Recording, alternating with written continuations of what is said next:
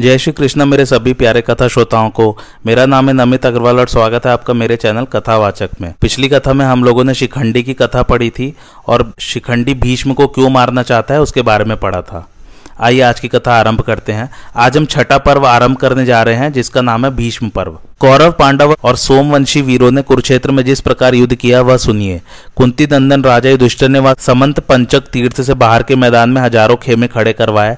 वहाँ इतनी सेना इकट्ठी हो गई थी कि कुरुक्षेत्र के सिवा सारी पृथ्वी सूनी लगती थी। केवल बालक और वृद्धि बच गए थे। तरुण पुरुष और घोड़ों का नाम नहीं था तथा रथ और हाथी भी कहीं बच, नहीं बचे थे। पृथ्वी के सब देशों से कुरुक्षेत्र में सेना आई थी। सभी वर्णों के लोग वहाँ एकत्रित हुए थे। सबने अनेकों योजन के मंडल में घेरा डाल रखा था। उनके घेरे में देश नदी पर्वत और वन भी थे। राजा युधिष्ठिर ने सबके भोजन, पान का उत्तम प्रबंध किया था। जब युद्ध का समय उपस्थित हुआ तो उन्होंने पहचान के लिए कि वह पांडव पक्ष का योद्धा है, सबके नाम, आभूषण और संकेत निश्चित किए। दुर्योधन ने भी समस्त राजाओं को साथ लेकर पांडवों के मुकाबले में व्यू रचना की। युद्ध का अभिनंदन करने वाले पंचाल देशी और वीर दुर्योधन को देखकर हर्ष से भर गए और बड़े बड़े शंख तथा रणभेरिया बजाने लगे। तदंतर एक ही रथ पर बैठे हुए भगवान श्री कृष्ण और अर्जुन ने भी अपने अपने दिव्य शंख बजाए। इसके बाद कौरव, पांडव और सोमवंशी विरोध ने मिलकर युद्ध के कुछ नियम बनाए और उन युद्ध संबंधी धार्मिक नियमों का पालन सबके लिए अनिवार्य कर दिया। वे नियम इस प्रकार थे। प्रतिदिन युद्ध समाप्त होने पर हम लोग पहले की ही भांति आपस में प्रेमपूर्ण व्यवहार करें, कोई किसी के साथ छल कपट ना करे। जो वाघ युद्ध कर रहे हैं, उनका मुकाबला वाघ युद्ध से ही किया जाए। जो सेना से बाहर निकल गए हैं, उनके ऊपर प्रहार न किया जाए। रथी रथी के साथ हाथी सवार हाथी सवार के साथ, घुड़सवार घुड़सवार के साथ और पैदल पैदल के ही साथ युद्ध करे। जो जिसके योग्य हो, जिसके साथ युद्ध करने की उसकी इच्छा हो, वह उसी के साथ युद्ध करे। जिसका जैसा उत्साह और बल हो, उसके अनुसार ही वह लड़े।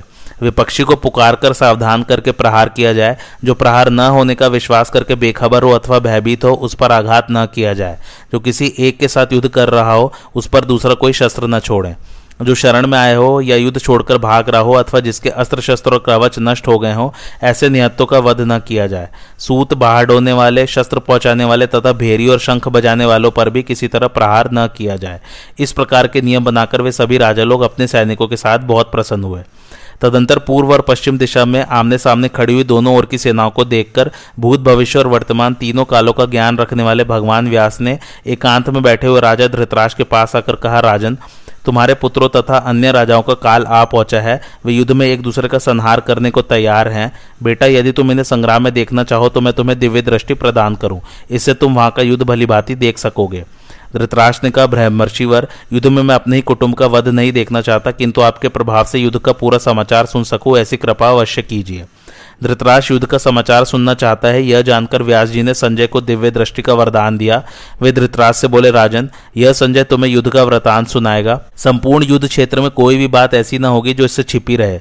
यह दिव्य दृष्टि से संपन्न और सर्वज्ञ हो जाएगा। सामने हो या परोक्ष में, दिन में हो या रात में, अथवा मन में सोची हुई ही क्यों न हो, वह बात भी संजय को मालूम हो जाएगी। इसे शस्त्र नहीं काट सकेंगे, परिश्रम कष्ट नहीं पहुँचा सकेगा, तथा यह इस युद्ध से जीता जागता निकल आएगा। मैं इन कौरवों और पांडवों की कीर्ति का विस्तार करूँगा, तुम इनके लिए शोक न करना। यह दैव का विधान है से टाला नहीं जा सकता। युद्ध में जिस ओर धर्म होगा, उसी पक्ष की जीत होगी। राजा धृतराज ने संजय से पूछा, संजय, ये युद्ध प्रेमी राजा लोग पृथ्वी के लोभ से जीवन का मोह छोड़कर नाना प्रकार के अस्त्र शस्त्रों द्वारा जो एक दूसरे की हत्या करते हैं, पृथ्वी के ऐश्वर्य की इच्छा से परस्पर प्रहार करते हुए यमलोक की जनसंख्या बढ़ाते हैं और शांत नहीं होते, इससे मैं समझता हूँ कि पृथ्वी में बहुत से गुण हैं, तभी तो इसके लिए नरसंहार होता है। अतः तुम मुझसे इस पृथ्वी का ही वर्णन करो। संजय बोला, भरत श्रेष्ठ, आपको नमस्कार है। मैं आपके आज्ञा के अनुसार पृथ्वी के गुणों का वर्णन करता हूँ। ध्यान देकर सुनिए। इस पृथ्वी पर दो प्रकार के प्राणी हैं, चर और अचर।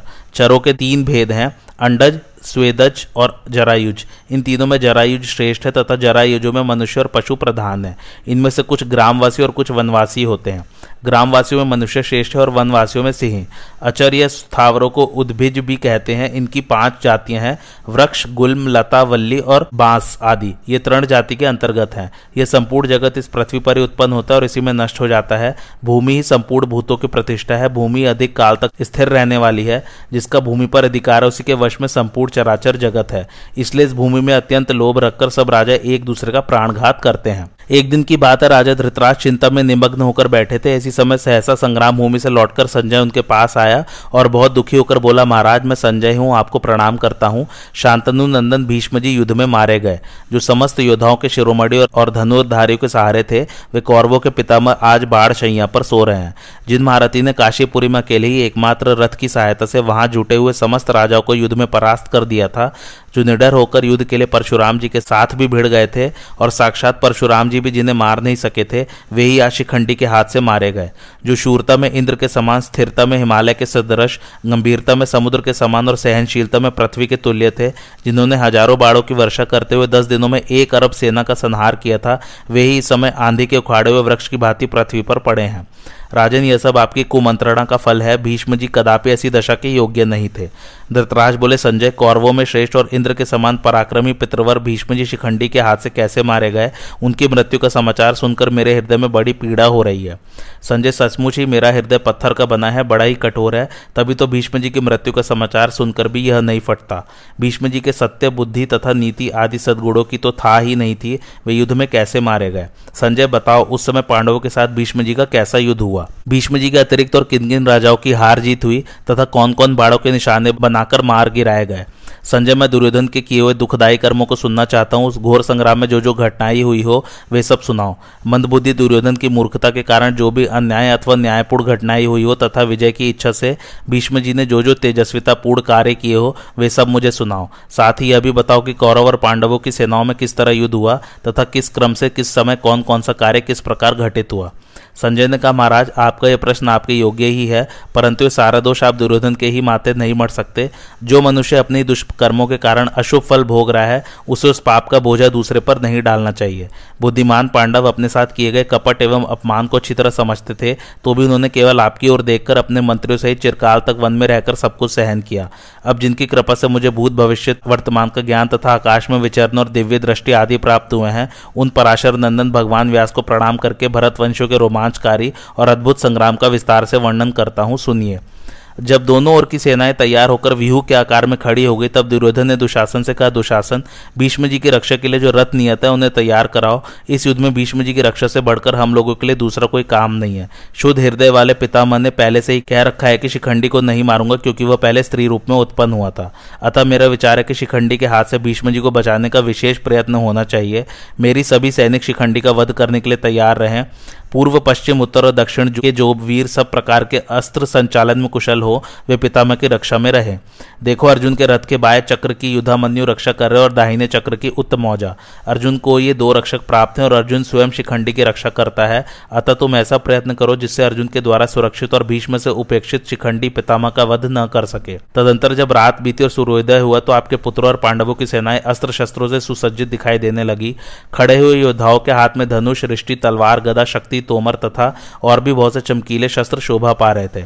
सैकड़ों और हज़ारों की संख्या में हाथी, पैदल, रथी और घोड़े शत्रुओं को फंदे में फंसाने के लिए व्यूबद्ध होकर खड़े थे। शकुनी, शल्य, जयद्रथ, अवंतिराज विंद और अनुविंद केकय नरेश कंबोज राज सुदक्षिण, कलिंग नरेश, श्रुता युद्ध, राजा जयसिंह बृहद्वल और कृतवर्मा, ये दस वीर एक एक अक्षौहिणी सेना के नायक थे। इनके सिवा और भी बहुत से महारथी, राजा और राजकुमार दुर्योधन के अधीन हो युद्ध में अपनी अपनी सेनाओं के साथ खड़े दिखाई देते थे। इनके अतिरिक्त ग्यारहवीं महासेना दुर्योधन की थी। यह सब सेनाओं के आगे थी। इसके अधिनायक थे शांतनु नंदन भीष्म।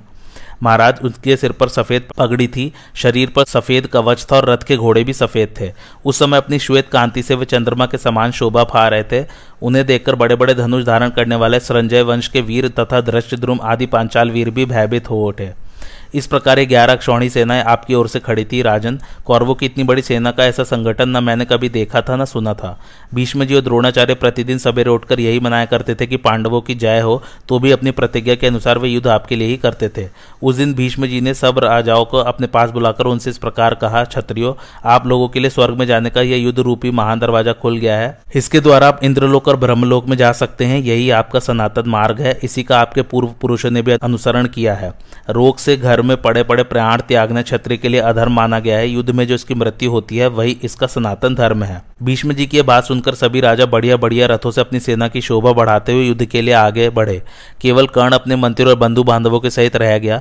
भीष्म जी ने उसके अस्त्र शस्त्र रखवा दिए थे। समस्त कौरव सेना के सेनापति भीष्म जी रथ पर बैठे हुए सूर्य के समान सुशोभित हो रहे थे। उनके रथ की ध्वजा पर विशाल ताड़ और पाँच तारों के चिन्ह बने हुए थे। आपके पक्ष में जितने महान धनुर्धर राजा थे, वे सब शांतनु नंदन भीष्म की आज्ञा के अनुसार युद्ध के लिए तैयार हो गए। आचार्य द्रोड़ की जो ध्वजा फहरा रही थी, उसमें सोने की वेदी, कमंडलू और धनुष के चिन्ह थे। कृपाचार्य अपने बहुमूल्य रथ पर बैठकर वृषभ के चिन्ह वाली ध्वजा फहराते चल रहे थे। राजन इस प्रकार आपके पुत्रों की ग्यारह अक्षौणी सेना यमुना में मिली हुई गंगा के समान दिखाई देती थी। धृतराज ने पूछा, संजय, भीष्म जी तो मनुष्य, देवता, गंधर्व और असुरों द्वारा की जाने वाली व्यू रचना भी जानते थे।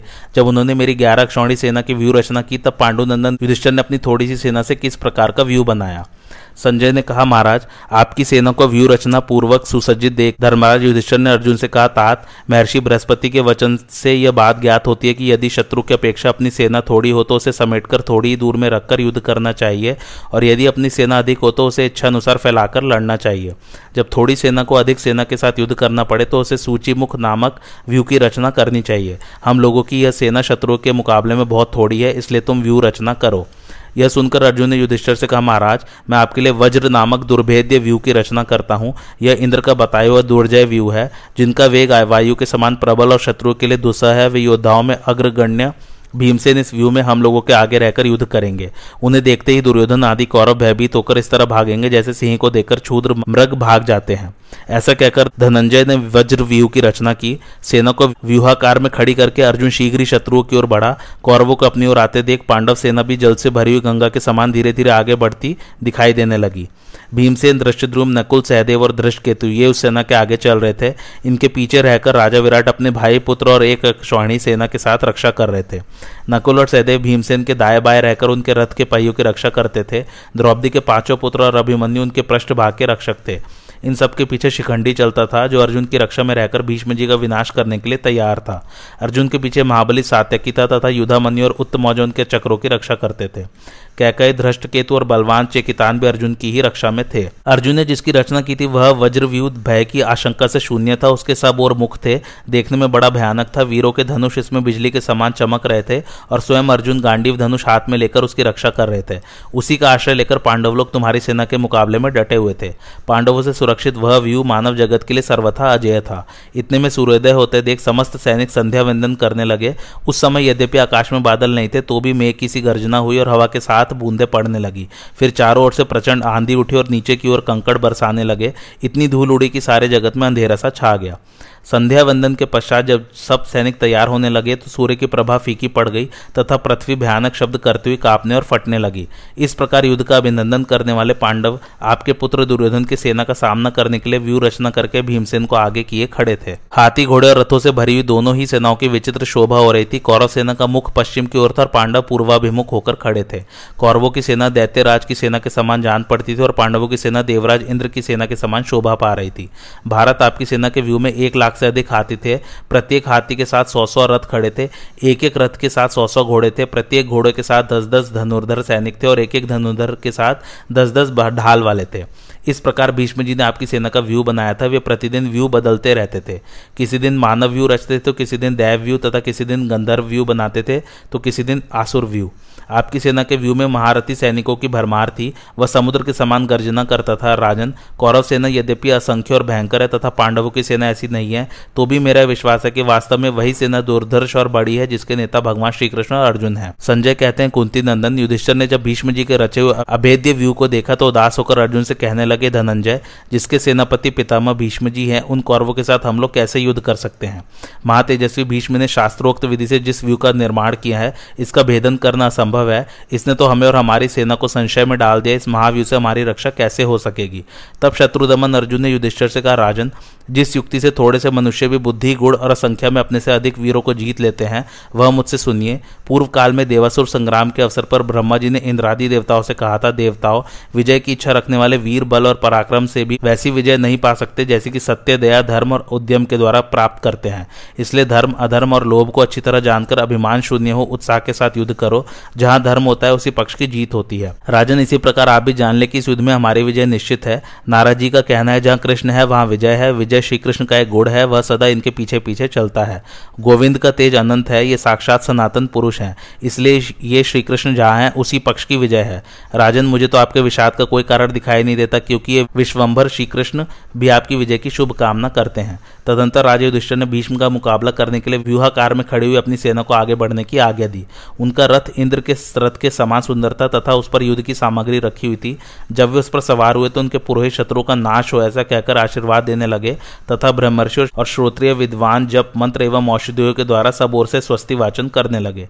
राजा युधिष्ठिर ने भी वस्त्र, गौ, फल, फूल और स्वर्ण मुद्राएँ ब्राह्मणों को दान करके फिर युद्ध के लिए यात्रा की। भीमसेन ने आपके पुत्रों का संहार करने के लिए बड़ा भयानक रूप धारण किया था। उन्हें देखकर आपके योद्धा घबरा उठे और भय के मारे उनका साहस जाता रहा। इधर भगवान श्री कृष्ण ने अर्जुन से कहा, नरश्रेष्ठ, ये जो अपनी सेना के मध्य भाग में खड़े हो, सिंह के समान हमारे सैनिकों की ओर देख रहे हैं। यही कुरुकुल की ध्वजा फहराने वाले भीष्म जी है। जैसे मेघ सूर्य को ढक देता है, उसी प्रकार ये सेनाएँ इन महानुभाव को घेरे खड़ी हैं। तुम पहले इन सेनाओं को मारकर फिर भीष्म जी के साथ युद्ध की इच्छा करना। इसके बाद भगवान श्री कृष्ण ने कौरव सेना की ओर, दृष्टिपात की और युद्ध का समय उपस्थित देख अर्जुन के हित के लिए इस प्रकार कहा, महाभाव, युद्ध के आरंभ में शत्रुओं को पराजित करने के लिए पवित्र होकर तुम दुर्गा देवी की स्तुति करो। भगवान वासुदेव की ऐसी आज्ञा देने पर अर्जुन रथ से नीचे उतर पड़े और हाथ जोड़कर दुर्गा का स्तवन करने लगे। संजय कहते हैं, राजन, अर्जुन की भक्ति देख मनुष्य पर दया करने वाली देवी भगवान श्री कृष्ण के सामने आकाश में प्रकट हुई और बोली, पांडु नंदन, तुम थोड़े ही दिनों में शत्रु पर विजय प्राप्त करोगे, तुम साक्षात नर हो, नारायण तुम्हारे सहायक है, तुम्हें कोई दबा नहीं सकता। शत्रु की तो बात ही क्या है, तुम युद्ध में वज्रधारी इंद्र के लिए भी अजय हो। वह वरदायनी देवी इस प्रकार कहकर क्षण भर में अंतर्धान हो गई। वरदान पाकर अर्जुन को अपनी विजय का विश्वास हो गया, फिर वे अपने रथ पर आ बैठे। कृष्ण और अर्जुन एक ही रथ पर बैठे हुए अपने दिव्य शंख बजाने लगे। संजय बोले, कौरवों में वृद्ध बड़े प्रतापी पितामह भीष्म ने उस दुर्योधन के हृदय में हर्ष उत्पन्न करते हुए उच्च स्वर से सिंह की दहाड़ के समान गरजकर शंख बजाया। उनका वह शब्द बड़ा भयंकर था। इसके अनंतर सफ़ेद घोड़ों से युक्त उत्तम रथ में बैठे हुए श्री कृष्ण महाराज और अर्जुन ने भी अलौकिक शंख बजाए। श्री कृष्ण महाराज ने पाँच जन्य नामक अर्जुन ने देवदत्त नामक और भयानक कर्म वाले भीमसेन ने पौंड्र नामक महाशंख बजाया। कुंती पुत्र राजे दुष्ट ने अनंत विजय नामक और नकुल तथा सहदेव ने सुघोष और मणिपुष्पक नामक शंख बजाए। श्रेष्ठ धनुष वाले काशीराज और महारथी शिखंडी एवं दृश्यद्रुम तथा राजा विराट और अजय सात्यकी, राजा द्रुपद एवं द्रौपदी के पाँचों पुत्र और बड़ी भुजा वाले सुभद्रा पुत्र अभिमन्यु, इन सभी ने राजन अलग अलग शंख बजाए। इस भयानक शब्द ने आकाश और पृथ्वी को भी गुंजाते हुए धृतराज पुत्रों, आपके पुत्रों के हृदय विदीर्ण कर दिए। राजन इसके बाद कपिध्वज, अर्जुन ने मोर्चा बांधकर डटे हुए धृतराज पुत्रों को देखकर शस्त्र चलने की तैयारी के समय धनुष उठाकर तब ऋषिकेश, श्रीकृष्ण महाराज से यह वचन का अच्युत, मेरे रथ को दोनों सेनाओं के बीच में खड़ा कीजिए और जब तक कि मैं युद्ध क्षेत्र में डटे हुए युद्ध के अभिलाषी, इन विपक्षी योद्धाओं को भली प्रकार देख लूँ कि इस युद्ध रूप व्यापार में मुझे किन किन के साथ युद्ध करना योग्य है, तब तक उसे खड़ा रखिए। युद्ध में दुर्बुद्धि, दुर्योधन का कल्याण चाहने वाले जो जो राजा लोग इस सेना में आए हैं, उन युद्ध करने वालों को मैं देखूँगा। संजय बोले धृतराज अर्जुन द्वारा इस प्रकार कहे हुए महाराज श्री कृष्णचंद्र ने दोनों सेनाओं के बीच में भीष्म और द्रोणाचार्य के सामने तथा संपूर्ण राजाओं के सामने उत्तम रथ को खड़ा करके इस प्रकार कहा कि पार्थ, युद्ध के लिए जुटे हुए इन कौरवों को देख। इसके बाद प्रथापुत्र अर्जुन ने उन दोनों ही सेनाओं में स्थित ताऊ चाचों को, दादो परदादों को, गुरुओं को, मामाओं को, भाइयों को, पुत्रों को, पौत्रों को तथा मित्रों को, ससुरों को और सुहृदों को भी देखा। उन उपस्थित संपूर्ण बंधुओं को देखकर वे कुंती पुत्र अर्जुन अत्यंत करुणा से युक्त होकर शोक करते हुए यह वचन बोले, युद्ध क्षेत्र में डटे हुए युद्ध के अभिलाषी इस स्वजन समुदाय को देखकर मेरे अंग शिथिल हुए जा रहे हैं और मुख सूखा जा रहा है तथा मेरे शरीर में कंप एवं रोमांच हो रहा है। हाथ से गांडीव धनुष गिर रहा है और त्वचा भी बहुत जल रही है तथा मेरा मन भ्रमित सा हो रहा है, इसलिए मैं खड़ा रहने को भी समर्थ नहीं हूँ। केशव, मैं लक्षणों को भी विपरीत ही देख रहा हूँ तथा युद्ध में स्वजन समुदाय को मारकर कल्याण भी नहीं देखता। कृष्ण, मैं न तो विजय चाहता हूँ और न राज्य तथा सुखों को ही। गोविंद, हमें ऐसे राज्य से क्या प्रयोजन है अथवा ऐसे भोगों से और जीवन से भी क्या लाभ है?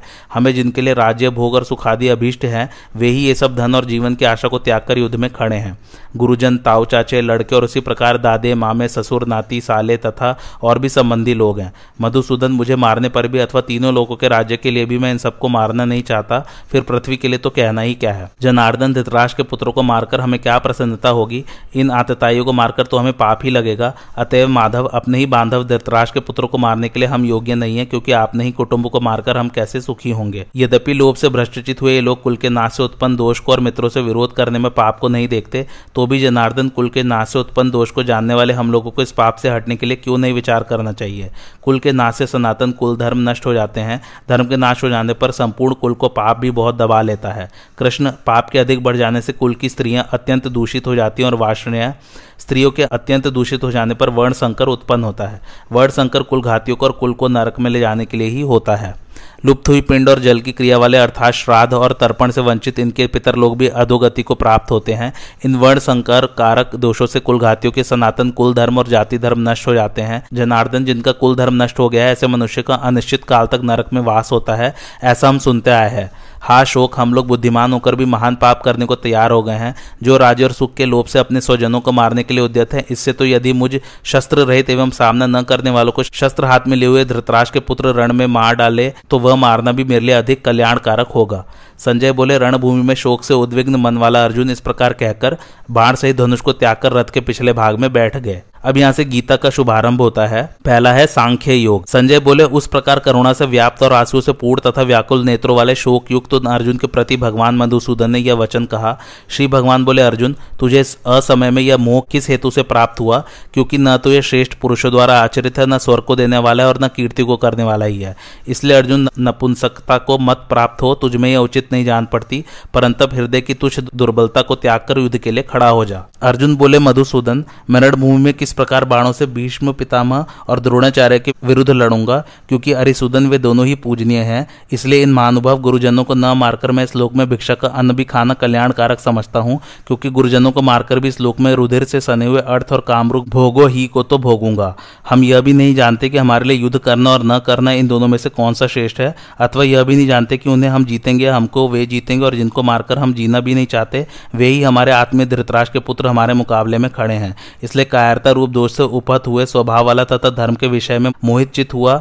मैं आपसे पूछता हूँ कि जो साधन निश्चय ही कल्याणकारक हो, वह मेरे लिए कहिए, क्योंकि मैं आपका शिष्य हूँ। आपके शरण हुआ, मुझको शिक्षा दीजिए, क्योंकि भूमि में निष्कंटक, धन धान्य संपन्न राज्य को और देवताओं के स्वामी पने को प्राप्त होकर भी मैं उस उपाय को नहीं देखता हूँ, जो मेरी इंद्रियों के सुखाने वाले शोक को दूर कर सके। संजय बोले, राजन, निद्रा को जीतने वाले अर्जुन, अंतर्यामी श्री कृष्ण महाराज के प्रति इस प्रकार कहकर फिर श्री गोविंद भगवान से युद्ध नहीं करूँगा, ये स्पष्ट कहकर चुप हो गए। भरतवंशी, धृतराज, अंतर्यामी श्री कृष्ण महाराज दोनों सेनाओं के बीच में शोक करते हुए अर्जुन को हँसते हुए से ये वचन बोले। श्री भगवान बोले, अर्जुन, तू न शोक करने योग्य मनुष्य के लिए शोक करता है और पंडितों के ऐसे वचनों को कहता है। परंतु जिनके प्राण चले गए हैं उनके लिए और जिनके प्राण नहीं गए हैं, उनके लिए भी पंडित जन शोक नहीं करते। न तो ऐसा ही है कि मैं किसी काल में नहीं था या तू नहीं था, अथवा ये राजा लोग नहीं थे, और न ऐसा ही है कि इससे आगे हम सब नहीं रहेंगे।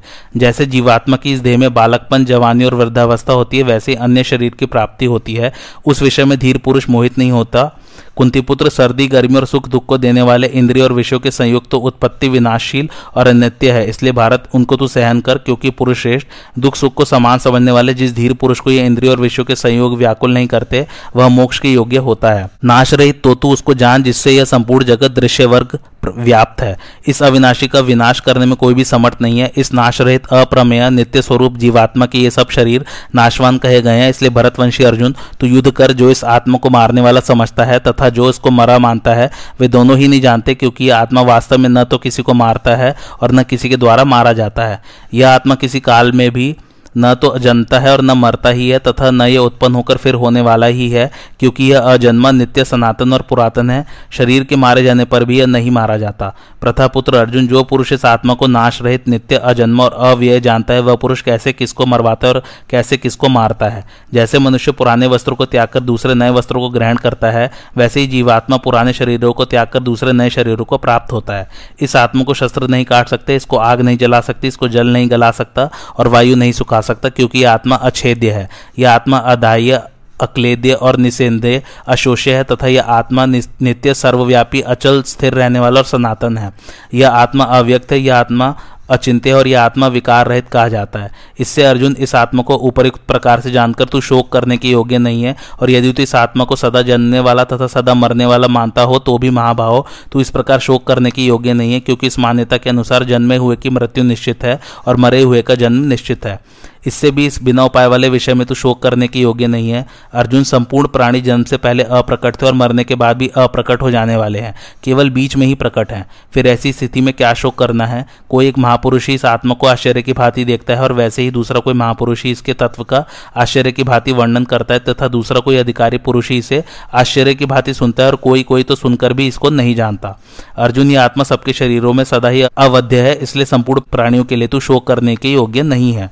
तथा अपने धर्म को देखकर भी तू भय करने योग्य नहीं है, क्योंकि क्षत्रिय के लिए धर्मयुक्त युद्ध से बढ़कर दूसरा कोई कल्याणकारी कर्तव्य नहीं है। पार्थ अपने आप प्राप्त हुए और खुले हुए स्वर के द्वार रूप इस प्रकार के युद्ध को भाग्यवान क्षत्रिय लोग ही पाते हैं, और यदि तू इस धर्मयुक्त युद्ध को नहीं करेगा तो स्वधर्म और कीर्ति को खोकर पाप को प्राप्त होगा। तथा सब लोग तेरी बहुत काल तक रहने वाली अपकीर्ति का भी कथन करेंगे, और माननीय पुरुष के लिए अपकीर्ति मरण से भी बढ़कर है, और जिनकी दृष्टि में तू पहले बहुत सम्मानित होकर अब लघुता को प्राप्त होगा। वे महारथी लोग तुझे भय के कारण युद्ध से विरत हुआ मानेंगे और तेरे वैरी लोग तेरी सामर्थ्य की निंदा करते हुए तुझे बहुत से न कहने योग्य वचन कहेंगे, उससे अधिक दुख और क्या होगा? या तो तू युद्ध में मारा जाकर स्वर्ग को प्राप्त होगा अथवा संग्राम में जीतकर पृथ्वी का राज्य भोगेगा।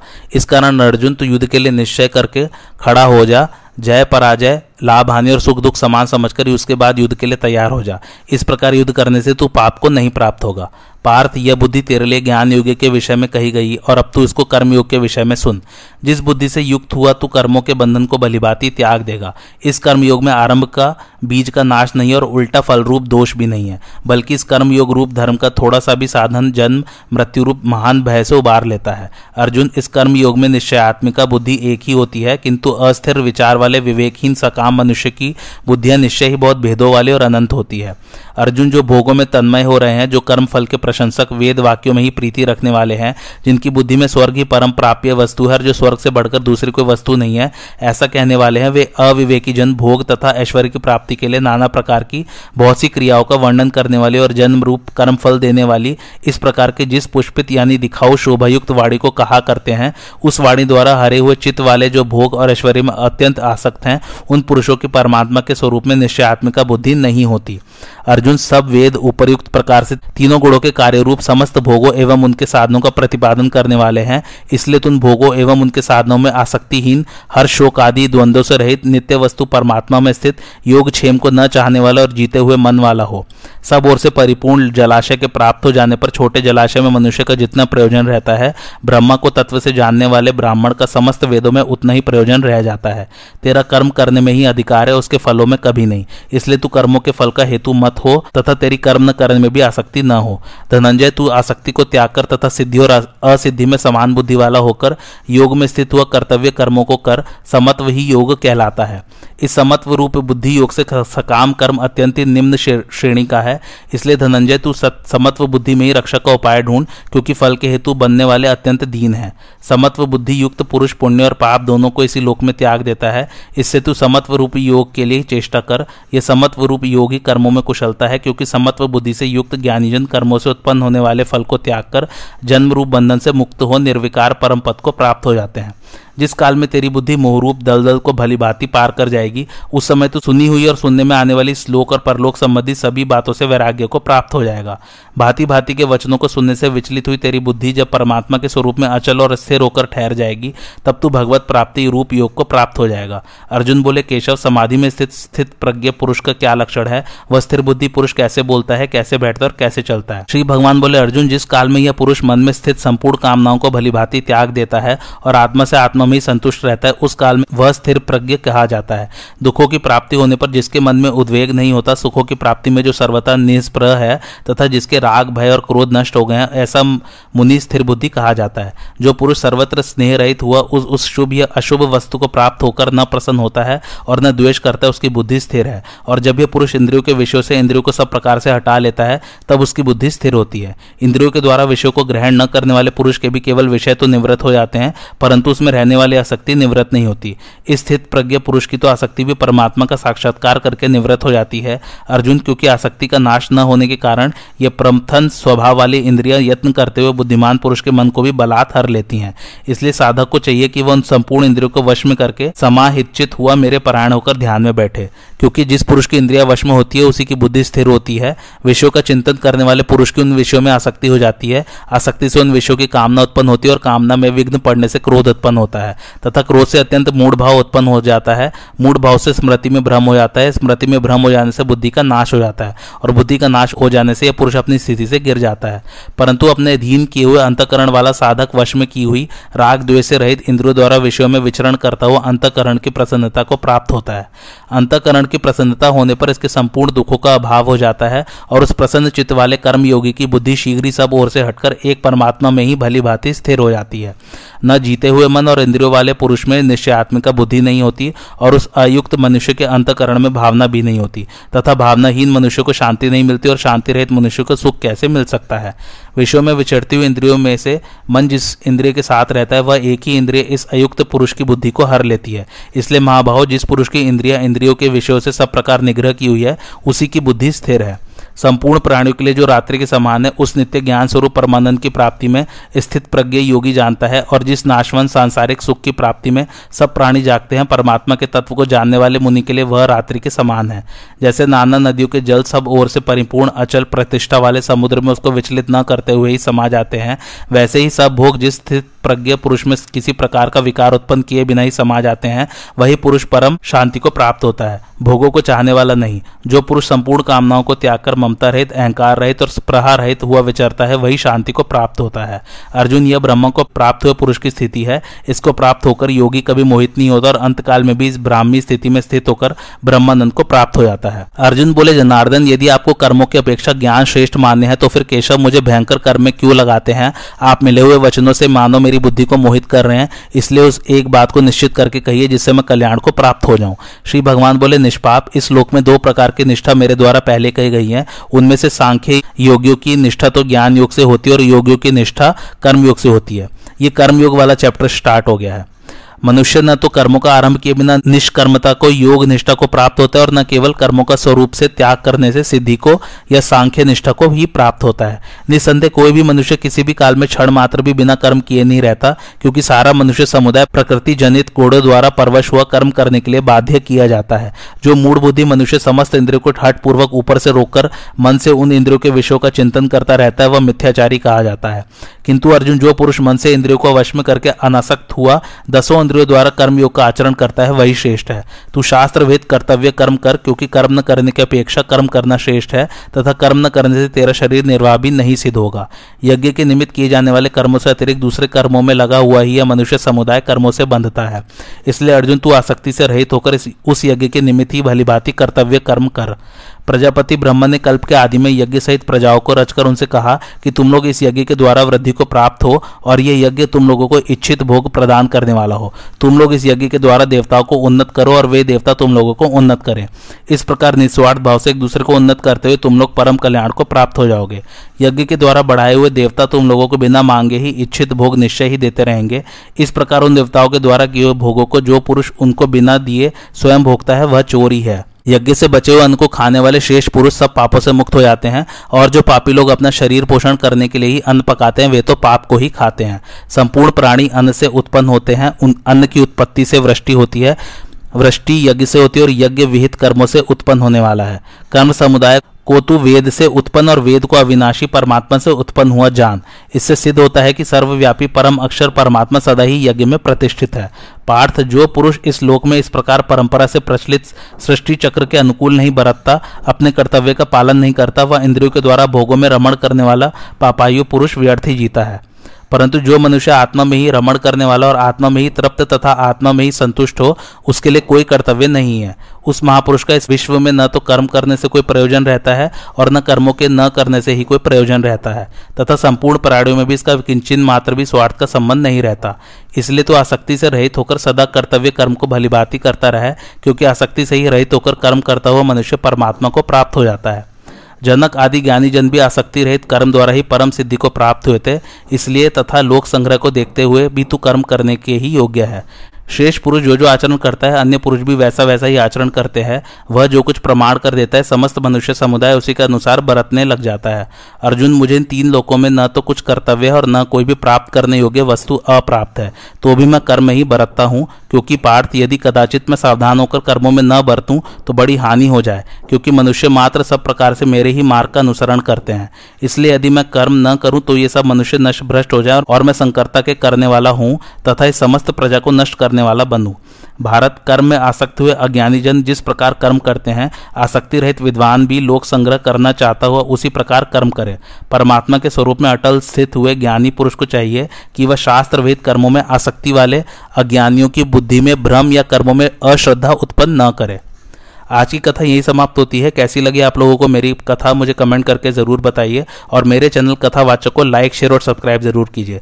थैंक्स फॉर वॉचिंग, धन्यवाद।